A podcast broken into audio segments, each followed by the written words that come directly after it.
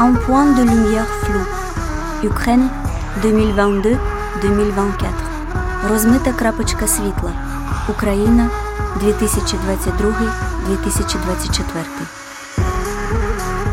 Une émission d'Evgenia Rudenko et Alexandre Planck. Texte Людмила Тимошенко, Артем Чех, Ірина Цілик, Анастасія Дмитрук, Софія Андрухович, Максим Кривцов. Доброго вечора, ми з України. Avec les voix de Марія Кириченко, Ганна Кузіна, Настя Бурдейна, Євгенія Руденко, Артем Чех, Ольга Корива, Руслан Савчук, Дмитро Медяний, Богдан Кагляк, Данило Чанко, Ангеліна Пашина et Maud Weiler, Audrey Bonnet, Antoine Berry-Roger, Irène Jacob, Laure Calamy.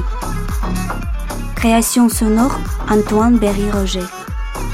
Équipe de réalisation Maria Nestarenko, Vitaly Zakharchuk, Justine Dibling, Manu Couturier et Titouane Oex.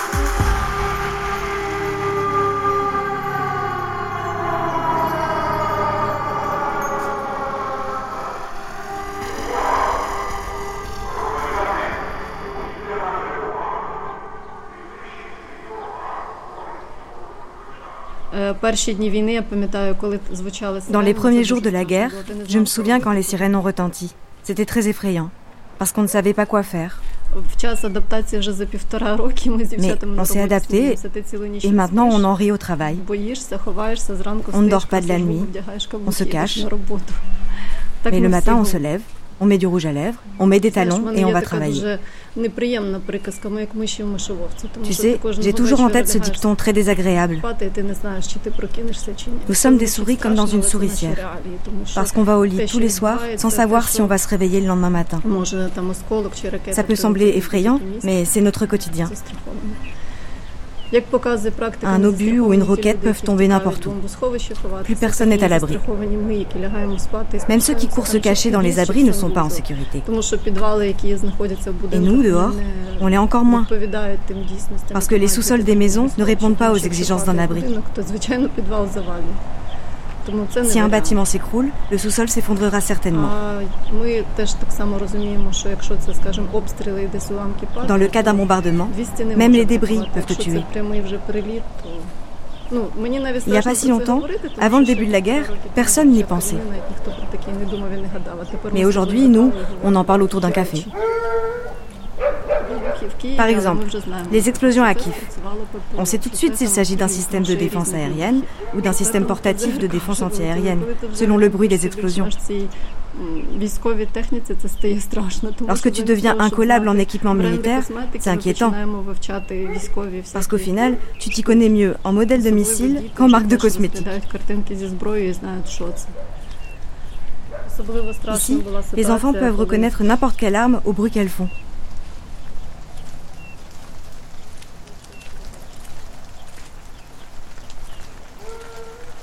Sacha est mort en juillet 2022 près de Bakhmut. Ola avait moins de 40 ans lorsqu'elle est devenue veuve avec deux enfants.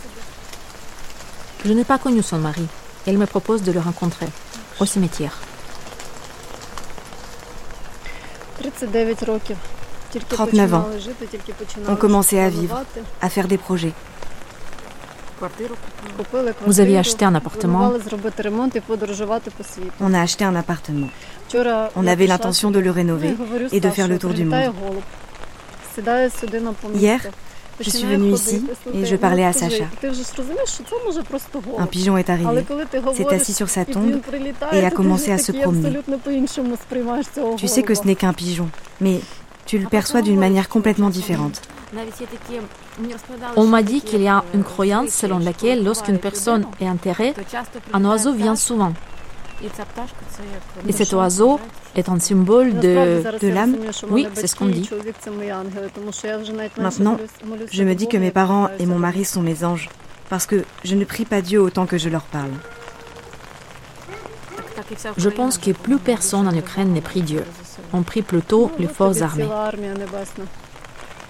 Voilà. Et c'est ce qu'on voit ici. C'est notre armée céleste. Et ce n'est qu'une partie du cimetière. Combien y en a-t-il dans toute l'Ukraine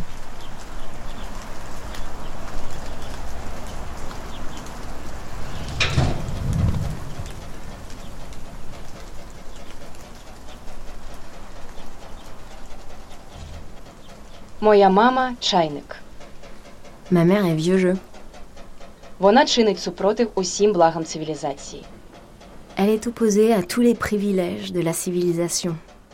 Гаджетам, кредитним карткам, електронним квиткам. Cartes de crédit, paiement en ligne et autres gadgets. Натомість курить звичайні цигарки, читає паперові газети, розв'язує кросворди, дивиться теле. Elle fume des vraies cigarettes, lit les journaux papier, des mots croisés, regarde la.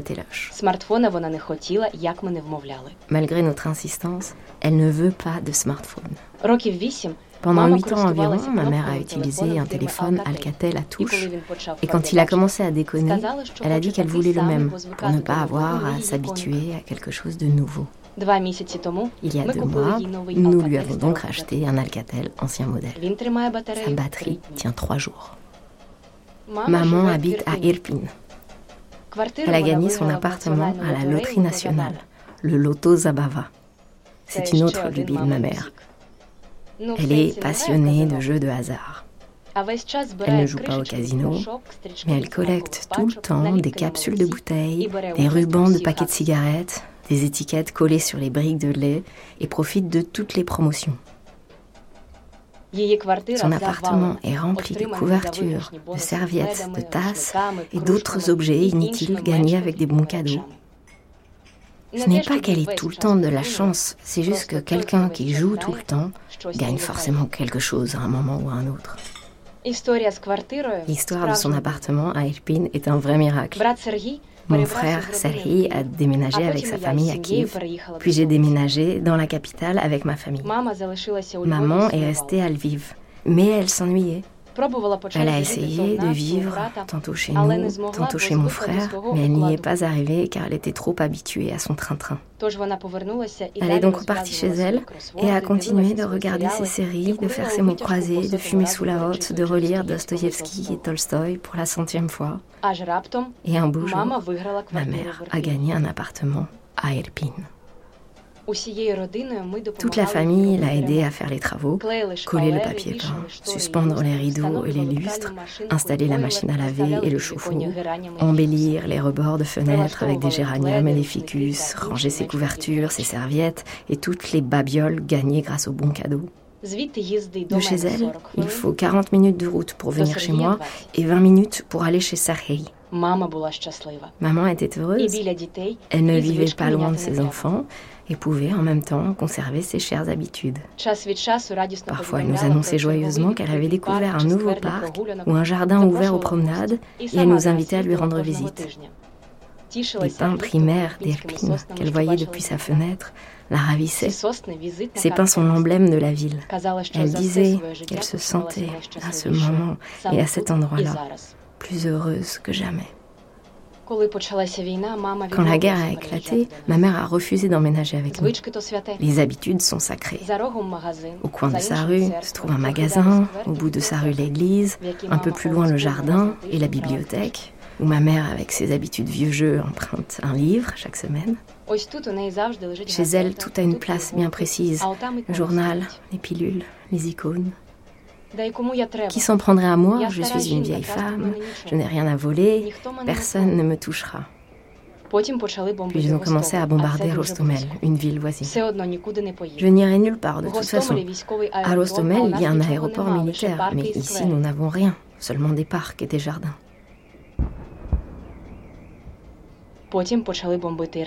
Puis, ils ont commencé à bombarder Irpin.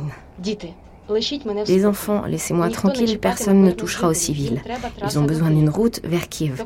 Alors c'est mieux si c'est vous qui venez chez moi.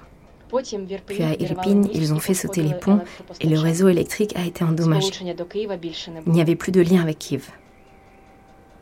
Maman, tu as rechargé ton téléphone? Oui, il est rechargé. Ne m'appelle pas. Envoie juste des SMS le matin et le soir. Puis ils ont coupé l'eau. Maman, est-ce que tu as fait une réserve d'eau? Oui, c'est fait. Ensuite, on a commencé à entendre parler de personnes abattues dans leur maison et à voir des photos de zones résidentielles bombardées. Maman? Une journée sans réponse. L'évacuation du village de Romanivka a commencé.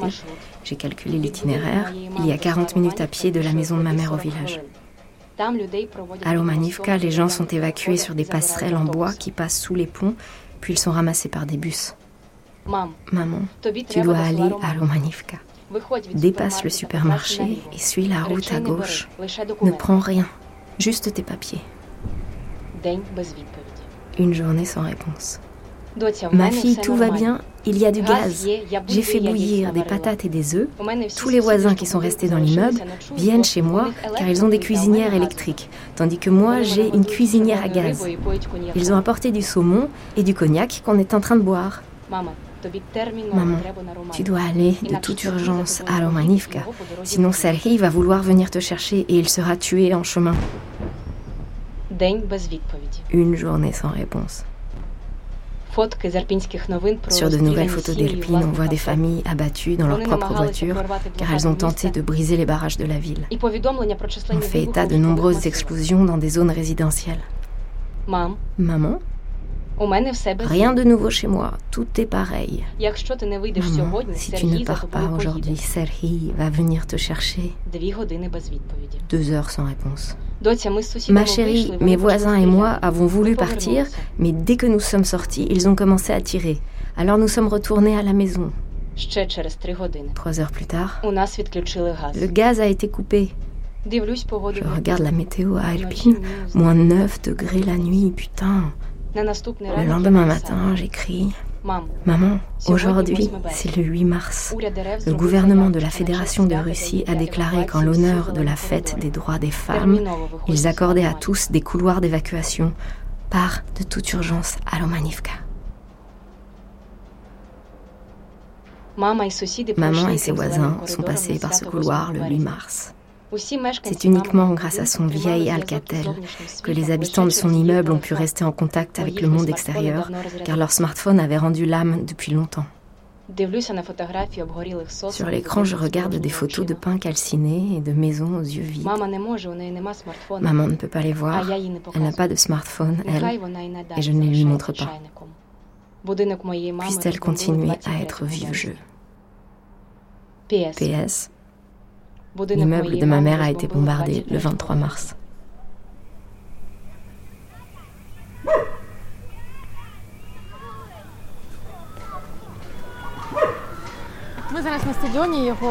On est au stade d'Irpin. Il a été rénové du mieux possible, bien qu'on voit toujours des trous causés par des mines.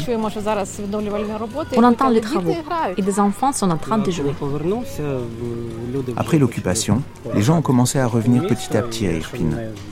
À mon retour ici, ce qui m'a le plus surpris, c'est que le stade était endommagé par des bombes. Maintenant, il est en partie rénové et il est beau. Mais à l'époque, on aurait dit une décharge publique. Les enfants escaladaient la clôture, attrapaient un ballon et jouaient sur le terrain, qui avait plein de trous provoqués par des mines. Maintenant, ces trous sont bouchés. À l'époque, quand on est rentré, tout était couvert de neige. C'était apocalyptique, alors que la vie continuait. Les enfants ne s'arrêtent jamais.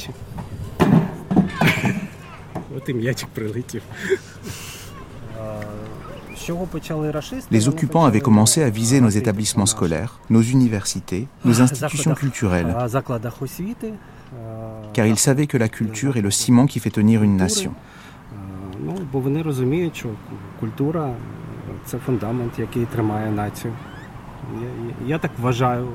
Donc, la première chose qu'on a commencé à faire avec les architectes, ça a été de travailler à la rénovation de ces bâtiments. Alors qu'il n'y avait pas une seule fenêtre intacte dans ma maison quand je suis revenu en ville. Je marche dans la rue, tout est en ruine. J'arrive dans le centre, tout est en ruine. Qu'est-ce qu'on peut faire La première idée, c'est de tout démolir pour reconstruire quelque chose de nouveau. C'était ma vision les premiers jours. Mais maintenant, presque un an plus tard, je pense que beaucoup de bâtiments doivent être préservés. Sous quelle forme? J'en sais rien. C'est le travail des historiens, des artistes, mais c'est un travail essentiel. La ville d'Irpin est collée à celle de Bucha. Si vous ne connaissez pas bien ces villes, vous ne pouvez pas savoir où Irpin finit et où Bucha commence. À l'entrée d'Irpin, il y a un pont, aujourd'hui bien connu. Comment allez-vous le restaurer? À Irpin, on n'a pas encore fait grand-chose, car on ne sait tout simplement pas quoi faire. On voudrait laisser une partie du pont en ruine. On voudrait conserver la mémoire de la guerre tout en donnant de l'espoir. On voudrait que ce projet soit un symbole pour toute l'Ukraine, que quand vous arrivez en ville, vous puissiez voir quelque chose de lumineux au loin.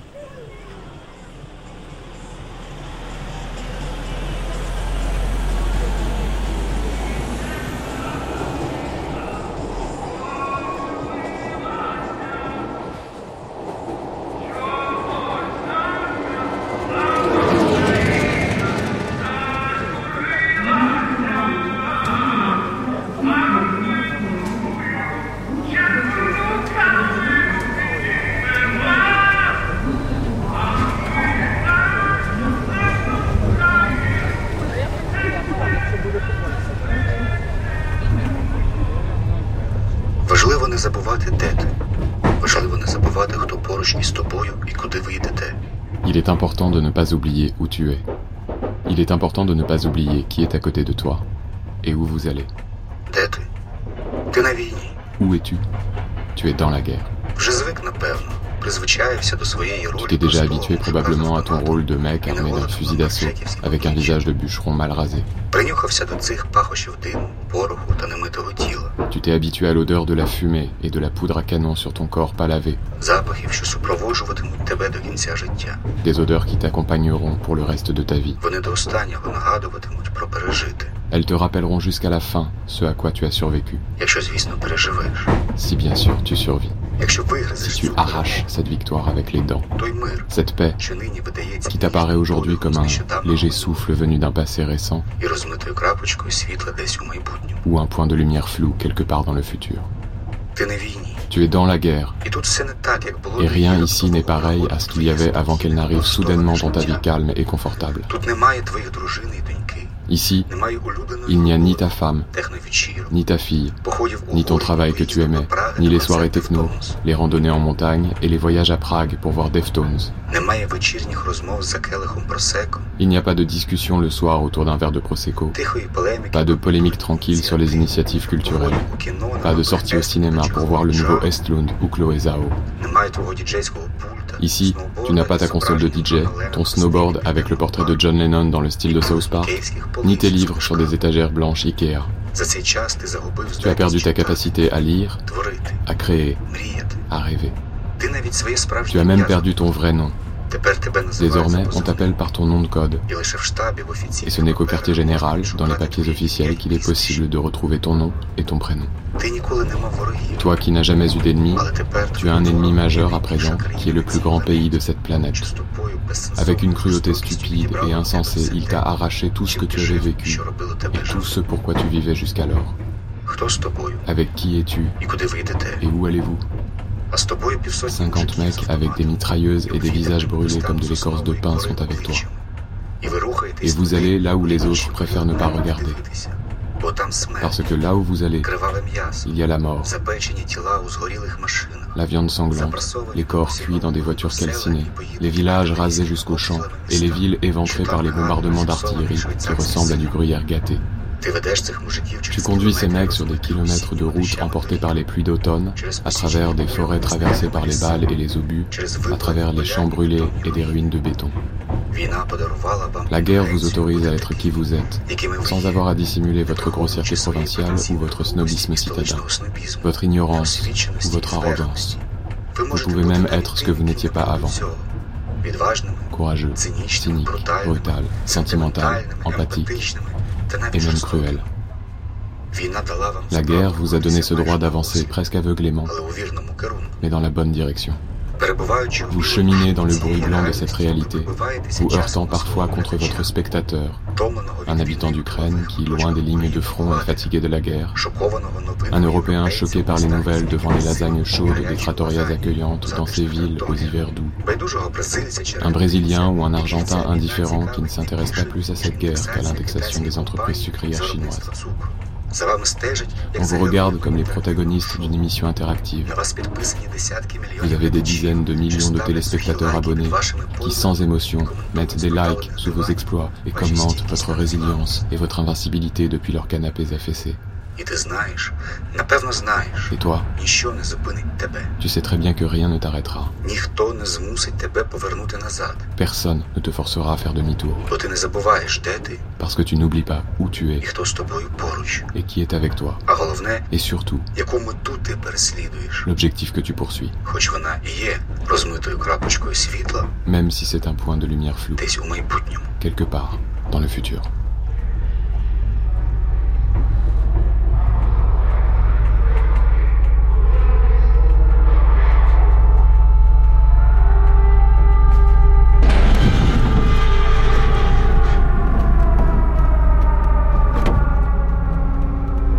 Наснилися жахи, сирени, вибухи, вогні.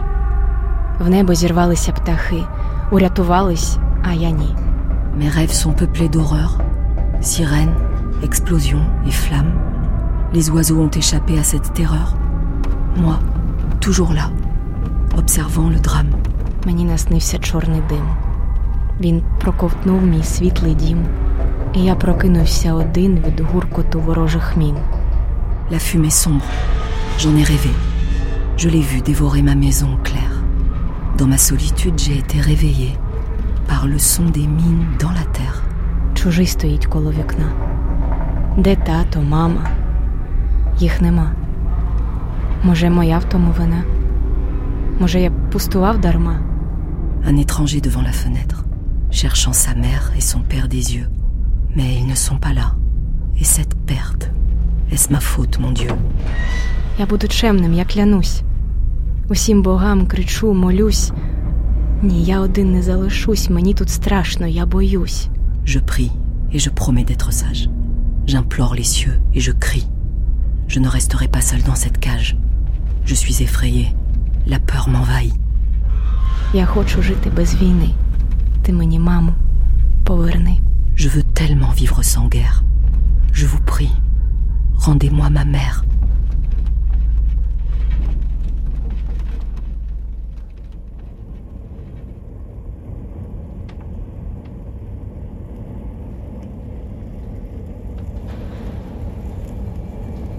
Dans la nuit du 5 au 6 juillet 2023, Lviv a subi une attaque des missiles. Un missile russe a touché un immeuble résidentiel dans le centre de la ville. Dix personnes ont été tuées et plus de 40 blessés. Jusqu'alors, Lviv était considérée comme une ville relativement calme. Les habitants de Kiev s'y rendaient le week-end pour dormir après les bombardements quotidiens de la capitale. À l'époque, je me trouvais chez ma cousine Svetlana, dans la banlieue de Lviv. Et je n'ai pas entendu l'alarme antiaérienne. Été réveillée par son fils, mon neveu Danilo, qui m'a dit de descendre immédiatement dans l'abri antiaérien de la maison, car des missiles de croisière étaient en train d'arriver. Vous avez pensé à aménager votre propre abri antiaérien dès le début de la guerre? La priorité, c'était de nous protéger de la menace nucléaire, des frappes nucléaires de la Russie sur l'Ukraine. Ce n'est pas du tout un abri anti-atomique, mais le petit spa où nous avions l'habitude de prendre un bain de vapeur en temps de paix et de passer du temps avec nos amis. все увесь мирний час. J'avais l'habitude de prendre des bains de vapeur avec vous. Et maintenant, j'y viens pour me protéger des bombes. On a beaucoup de chance de l'avoir et d'avoir pu l'aménager rapidement. Le premier jour, on a pris nos documents les plus importants. On a fait une réserve de nourriture et une réserve d'eau. Et on a aussi des masques à gaz. Là et là. Tu as maintenant 21 ans. Tu venais d'obtenir ton diplôme de master. Comment se sont déroulées tes études? Parce que je cru comprendre qu'il y a eu à la fois le Covid et la guerre. Est-ce que tu as pu voir tes camarades de classe? Pendant la première année et une petite partie de la deuxième année, on a échangé. Mais quand le Covid a commencé à s'étendre, on a dû suivre nos cours à distance. On n'a plus vu nos camarades de classe, ni nos professeurs. Et la qualité de l'enseignement s'est détériorée.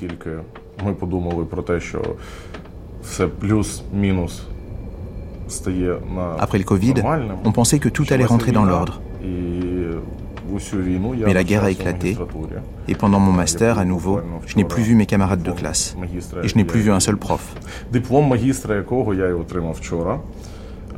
J'ai été à l'université deux fois au total, et les cours étaient essentiellement en auto-apprentissage.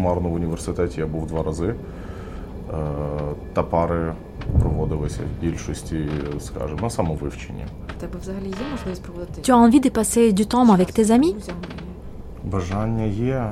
Oui, j'en ai envie. Je suis une personne très sociable. Mais malheureusement, les amis que j'avais... Je suis de Lviv. Et mes amis les plus proches étaient à Lviv. Quatre d'entre eux sont morts. Les autres sont partis à l'étranger. Il n'y a plus personne ici. J'ai donc une nouvelle vie, dans une nouvelle ville, avec de nouveaux amis. On essaie de tout reconstruire en repartant de zéro. Malheureusement.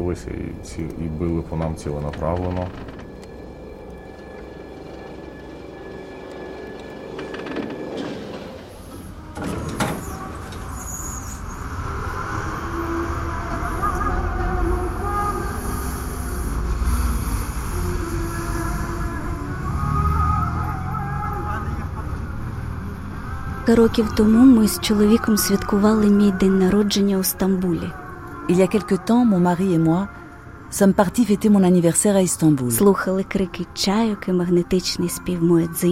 Nous avons écouté les cris des mouettes et le chant magnétique des muezzines.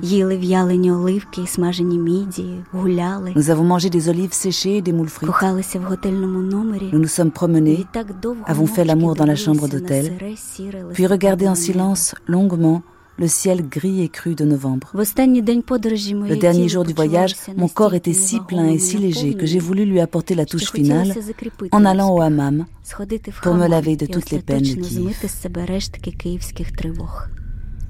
Je me suis donc rendue dans un ancien bain public d'Istanbul qui avait une noble histoire et des mosaïques. Nous étions lundi matin, j'avais donc l'espoir que je pourrais être seule. Mais j'eus la surprise de trouver trois femmes déjà assises sur les bancs de marbre du hammam. J'ai pris place sur un banc vide et j'ai senti sur moi le regard de mes voisines, des jeunes filles blondes. Elles m'ont observé pendant un certain temps. Puis celle qui était la plus jolie, avec des seins fermes, m'a demandé Vous êtes russe, vous aussi? Immédiatement, j'ai senti une nausée envahir mon plexus solaire. J'ai marqué un temps avant de répondre calmement et fermement. Je suis ukrainienne. Nous sommes restés assis en silence, de fines gouttes de sueur coulant sur nos corps humides. J'imagine que nous nous ressemblions. Ce n'était pas pour rien que cette blonde m'avait immédiatement identifiée comme une femme slave. Mais quelle ironie du sort. Mon pays était déjà frappé par une guerre déclenchée par les Russes. Et voilà que je me trouvais assise dans une petite pièce étouffante avec trois ennemis. Oui, nous étions toutes nues et sans défense, comme des escargots soudainement arrachés à leur coquille. La situation était d'autant plus angoissante que nous étions nus. Quatre femmes nues, étouffant silencieusement leur haine. À la fin, les trois Russes se sont précipités hors du hammam. J'ai expiré longuement, anéanti au point de pleurer. J'ai continué à fondre pendant une éternité, me dissolvant dans l'intemporalité, goutte à goutte à goutte, jusqu'à ce qu'une jeune femme turque corpulente en soutien-gorge et culotte de coton foncé, avec une fine moustache au-dessus de la lèvre, m'appelle. La masseuse ne parlait pas anglais et je ne parlais pas turc, mais le langage des mains nous suffisait. J'étais allongée sur le tchebektash. La turque me pétrissait le dos et les jambes avec ses mains fortes, quand soudain, de manière totalement inattendue, elle s'est mise à chanter. Le chant profond venant de sa poitrine et amplifié par l'acoustique du hammam montait de plus en plus haut, remplissant la pièce, enveloppant, guérissant, me caressant doucement la tête comme un enfant. Je me suis mise à pleurer. Que pouvait bien chanter cette femme aux cheveux noirs? Peut-être quelque chose comme Eh bien, petite brindille ukrainienne, Ablassim, ma sœur, ne pleure pas ainsi. Le monde est infiniment grand, bon et cruel à la fois, mais il est tel que le Tout-Puissant l'a voulu, et ça n'a pas d'importance que tu n'y crois pas. Tu pleures de colère, mais tu n'as pourtant aucune idée de ce qui t'attend. Tu ne sais pas encore, petite idiote, que les maris de ces femmes russes viendront bientôt ouvertement sur ta terre, dans ta ville, et y apporteront des massacres sanglants, la violence, la crasse, la ruine, les tortures, les viols, et l'odeur de la pourriture des corps humains remontant des fosses communes. Avant que tu ne t'en rendes compte, ton mari redeviendra soldat, comme la plupart des maris de tes copines. Tu ne veux pas savoir que vos rares rencontres pendant cette guerre auront toujours le goût de vos souvenirs affamés l'un de l'autre, et d'amertume, et de désolation, et de froid éternel quelque part dans le ventre. Tu ne veux pas savoir que la maison douillette de vos amis communs, où vous avez passé tant de soirées chaleureuses, sera détruite par un obus. Que tant de vos bons amis fuiront vers d'autres mondes lointains et s'y sentiront irrémédiablement seuls. Tu peux à peine imaginer que tu tomberas toi-même longtemps dans un trou noir, que tu perdras le sens de la direction dans laquelle tu dois ramer. Ah, ma sœur, tout cela est à venir. Mais pour l'instant, c'est pour toi seul que je chante. Notre monde a toujours été ainsi. Les guerres reviennent inlassablement. Cette bataille asséchera ton âme et habituera pour toujours ton corps à penser qu'il est vulnérable et sensible. Mais pour l'instant, ma sœur, je peux le soulager. Ici, sur ma table, tu seras toujours en sécurité. Ma drôle de brindille ukrainienne. La chanson s'est terminée brusquement et la masseuse a jeté une bassine d'eau chaude sur moi. Je l'ai remerciée chaleureusement et en titubant un peu, je me suis dirigée vers la sortie.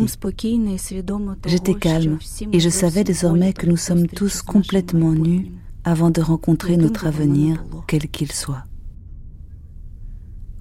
Peut-être que la chanson de la femme turque ne parlait en fait que d'amour et du miel des lèvres douces.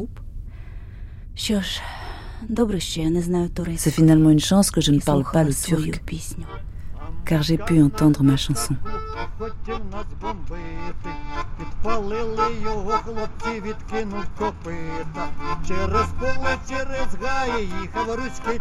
Malgré le stress permanent, la vie en Ukraine continue. Et chaque Ukrainien cherche son propre anti-stress. C'est l'une des discussions les plus fréquentes sur les réseaux sociaux ukrainiens. Mon anti-stress à moi, c'est une nouvelle coiffure. Alors, je suis allée chez ma coiffeuse Lika, que je connais depuis mes 15 ans. En février 2022, elle a déménagé avec ses enfants dans l'ouest de l'Ukraine, dans les Carpates. Mais elle est retournée à Kiev quelques mois plus tard. Lorsque tu es revenu à Kiev, après ton séjour dans les Carpates, tes clients avaient changé Ils m'ont attendu. J'ai donc eu des surprises. Il y a 30% de cheveux gris en plus chez les femmes. Et les hommes, eux, ont beaucoup perdu leurs cheveux. La plupart d'entre eux. Les chevelures qui étaient bouclées et épaisses sont devenues clairsemées. Et tu as créé une nouvelle entreprise, n'est-ce pas? Ce n'est pas vraiment une nouvelle entreprise. C'est quelque chose qui me rend heureuse et qui me rapporte un peu d'argent. Tu nous racontes?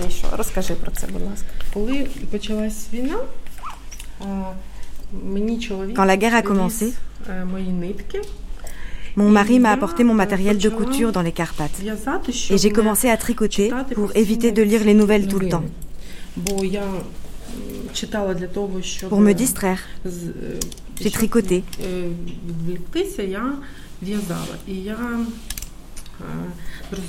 Et j'ai réalisé que c'était ma pilule contre le stress.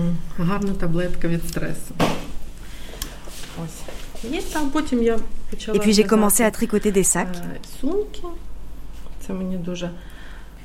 Ça m'a vraiment plu. Je suis tellement fascinée par le tricot que c'est devenu mon deuxième métier.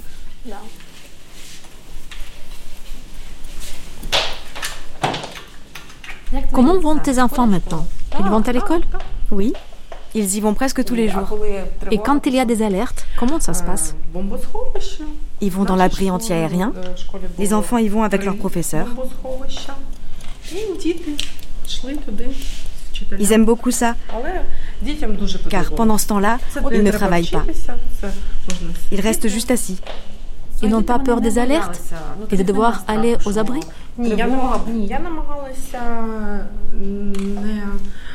Non. J'essaye de ne pas amplifier leur peur. Je ne crie pas ⁇ Tout le monde aux abris, il faut avoir peur !⁇ Non, je le fais avec humour. Et comment tu arrives à faire de l'humour? Mon mari est très responsable. Il s'assure que tout le monde est dans l'abri. Et quand on y est, je dis aux enfants que nous mourrons tous un jour. Mais pas aujourd'hui. Tout ça pour qu'ils voient que je n'ai pas peur et qu'ils ne doivent pas avoir peur non plus. C'est un drôle d'humour. Ce doit être de l'humour noir. J'ai remarqué qu'aujourd'hui, presque tout l'humour ukrainien est noir, non? Eh bien oui. Nous plaisantons beaucoup. C'est probablement une sorte de réaction de défense de notre cerveau pour ne pas être tout le temps dans la peur et dans l'horreur.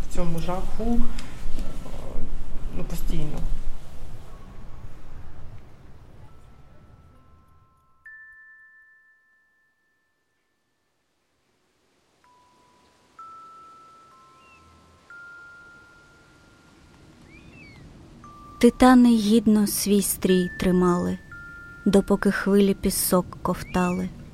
Батьки молились, жінки благали, а світ дивився, як їх вбивали.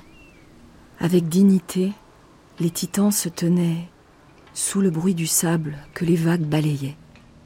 Les parents priaient, les femmes imploraient. On les tuait, le monde observait. Титани з вітру, титани з моря, повінці повні людського горя.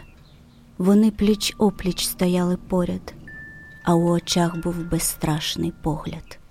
Titan fait de vent par la mer pétrie, de chagrin humain jusqu'au bord rempli. Côte à côte et sans peur, ils ont accueilli les ténèbres qui, leur terre, ont envahi. Титани світла із сонця сплаву, грудьми тримали орди навалу, мов леви бились за честь і славу. Titans de lumière que le soleil a forgé. Avec leur torse, l'ennemi, ils ont repoussé. Pour l'honneur et la gloire, ils ont résisté pour que leur pays, libre, puisse exister. Титани бились, мечів не склали, їх оточили, їх катували, їх затиснули, та не зламали, а світ дивився – Titans qui, en sueur, sans répit, ont lutté. On les a encerclés et sans cesse torturés, empoignés. Ils n'ont pas été brisés. Et le monde était là, à les observer.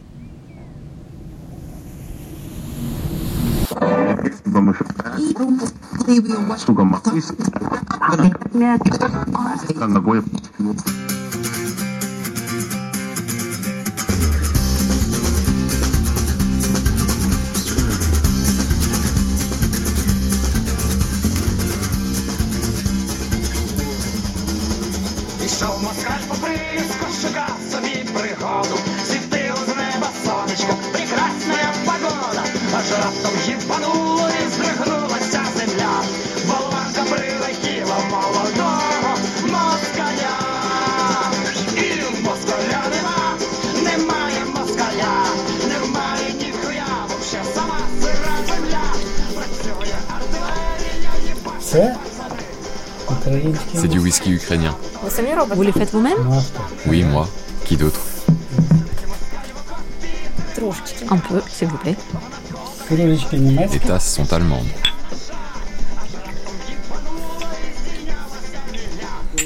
Vous, vous étiez préparé? À quoi? À la guerre? Non, mais la nuit avant la guerre, j'avais le sentiment que quelque chose allait se passer. Alors j'ai fait le plein de la voiture et je suis allé chercher mon père à Kiev. Il avait 93 ans et il était malade.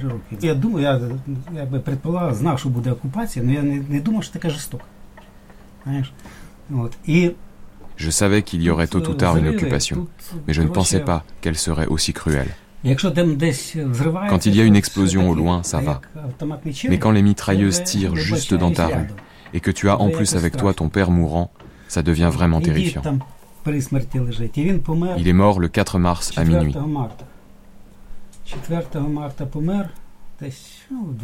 On n'a pas su où l'enterrer. J'ai pensé creuser un trou quelque part dans les environs. Ici, dans la cour Non, j'ai trouvé un endroit près du lac. Et puis, ma femme, Khalia, s'est arrangée pour que nous ayons une place au cimetière. Comme il n'y a nulle part où acheter un cercueil, on l'a mis dans une couverture le temps de creuser un trou.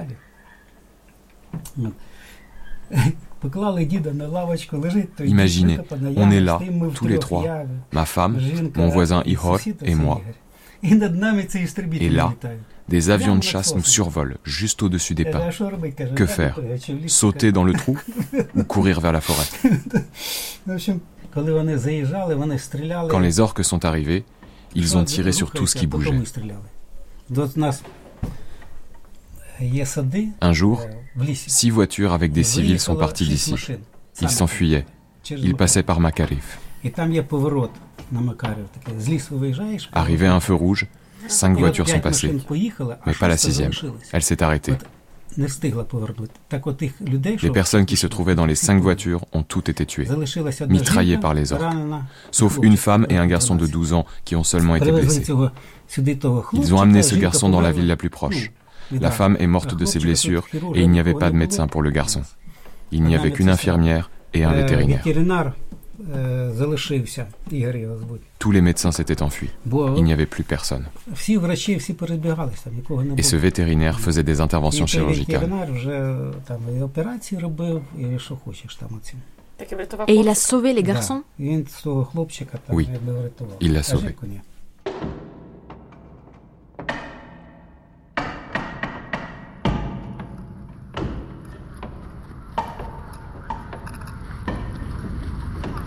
Чи можна маленькими повільними ковтками пити каву, розтираючи її смак язиком по піднебінні? Peut-on boire du café à petites gorgées lentes en étalant son goût sur le palais Чи можна смакувати шматочком сиру або шоколадним трюфелем? Peut-on se régaler d'un morceau de fromage ou d'une truffe au chocolat А купувати косметику, et acheter des produits de beauté, робити макіяж, se фарбувати maquiller, se волосся, teindre les cheveux, одягати mettre червоне un manteau пальто? rouge Можна?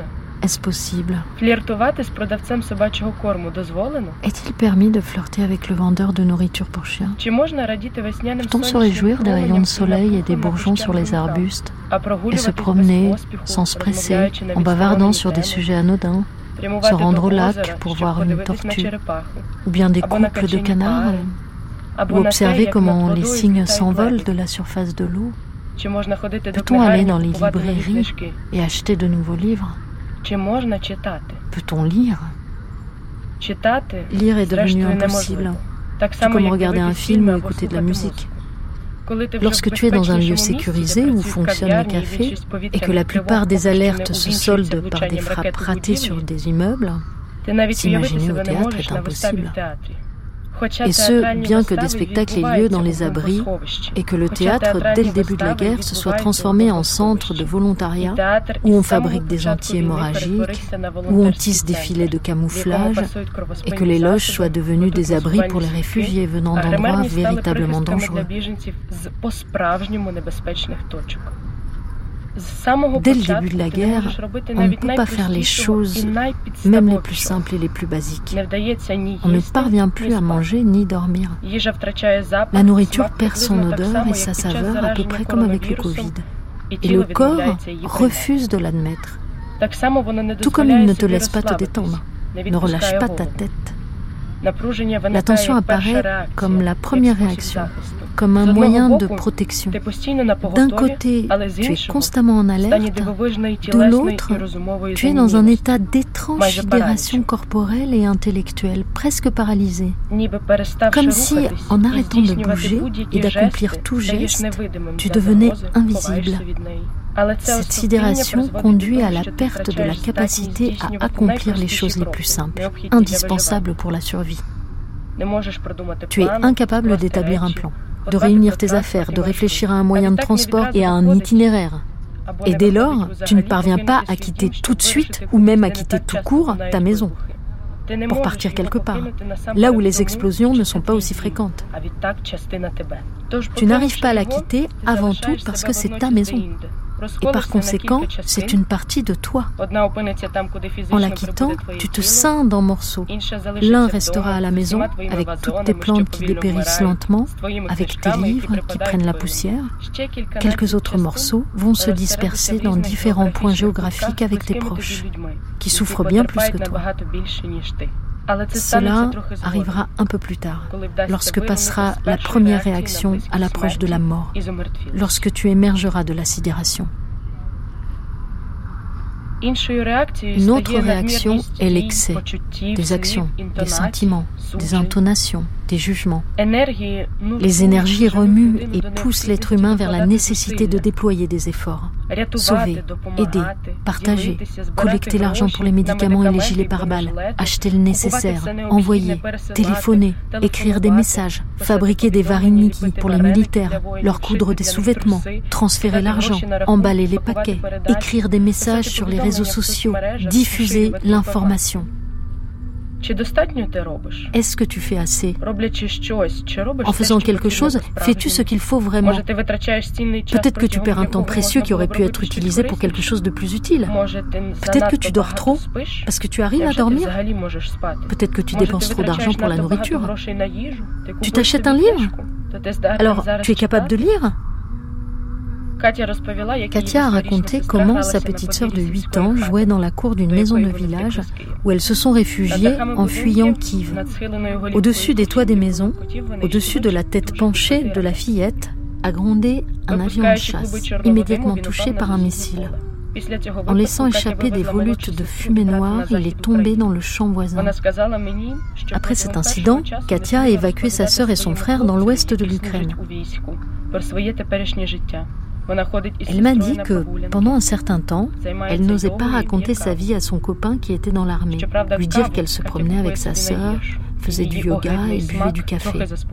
Cela étant, Katia s'achète le café le moins bon et son goût infect apaise un peu sa conscience.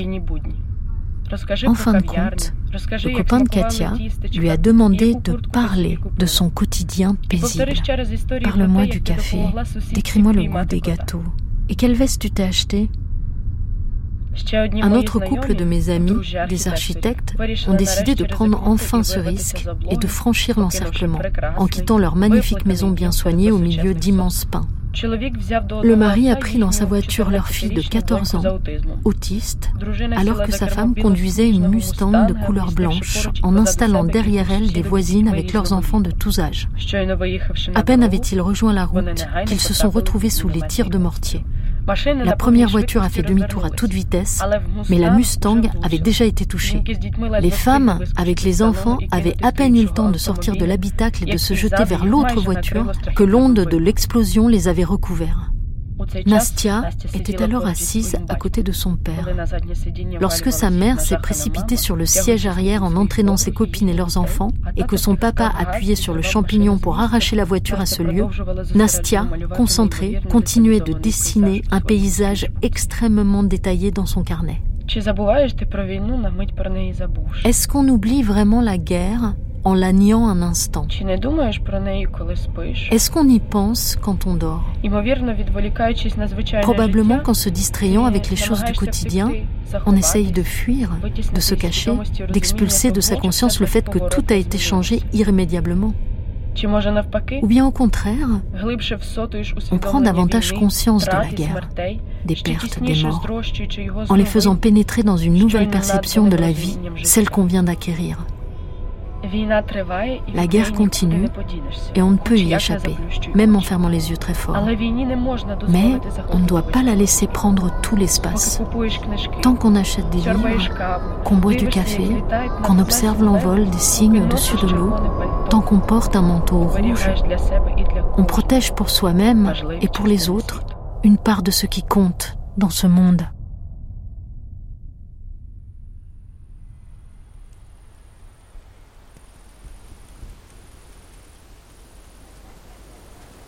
Alexandre, c'est Evgenia. Je voulais te dire, euh, en janvier, il y a un jeune poète ukrainien qui est mort, Maxime Kravtsov. Son abri a été bombardé, il était sur le front à l'est. Il était là-bas depuis un moment avec son chat qu'il avait amené à la guerre et qui est mort aussi avec lui. Il avait 33 ans et son enterrement a été fait à Kiev en janvier. Il y avait beaucoup de monde et les gens avaient apporté beaucoup de fleurs, des violettes, parce qu'il parle des violettes dans le dernier poème qu'il a écrit.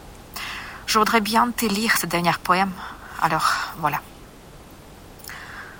Моя голова котиться від посадки до посадки, як перекоти поле, чи м'яч. Ma tête roule de lisière en lisière, comme une boule d'herbe sèche, comme une balle. Мої руки відірвані. Mes bras arrachés проростуть фіалками навесні. feront des violettes au printemps. Мої ноги Mes jambes розтягнуть собаки та коти. seront emportées par les chiens et les chats. Моя кров вифарбує світ у новий червоний пантон. Людська кров. Mon sang peindra le monde d'un rouge nouveau. Pantone sang humain. Мої кістки Mes os втягнуться в землю. s'enfonceront dans la утворять terre, каркас. formeront une carcasse. Мій прострелений автомат Ma заржавіє. mitraillette trouée rouillera, la pauvre. Мої змінні речі та екіпу Mes affaires de rechange et mon продадуть équipement новобранцям. iront aux nouvelles recrues. Та скоріше б уже весна, щоб нарешті розквітнути фіалкою. Vivement le printemps, pour qu'enfin je repousse en violette.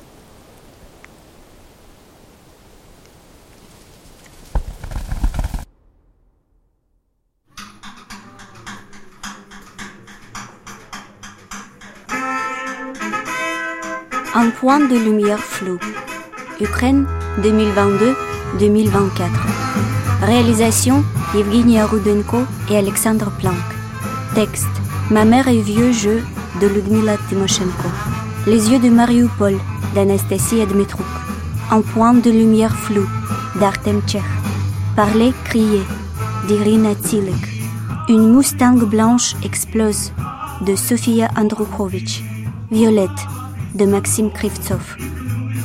Avec Marie Kirichenko, Anna Kuzina, Nastya Bourdeina, Evgenia Rudenko, Artem Tchekh, Olga Koriva, Ruslan Savchuk, Dmitro Mediani, Danilo Tchankov, Angelina Pachina et Maud Weiler, Audrey Bonnet, Antoine Berry-Roger, Irène Jacob, Laure Calamy. Création sonore Antoine Berry-Roger. Assistante à la réalisation, Justine Dibling. Équipe de réalisation, Maria Nesterenko, Vitaly Zakharchuk, Manu Couturier et Titouan Oex. Traduction des textes, Evgenia Rudenko, Laure Egorov, Alexandre Planck, Irina Bonan-Dmitrichin et Nastasia Dahuron. Conseillère littéraire, Céline Jouffroy. Un point de lumière flou est un projet initié par l'association Making Waves. Un grand remerciement à Diane Emdin et à la fondation Craig Joy pour son accompagnement.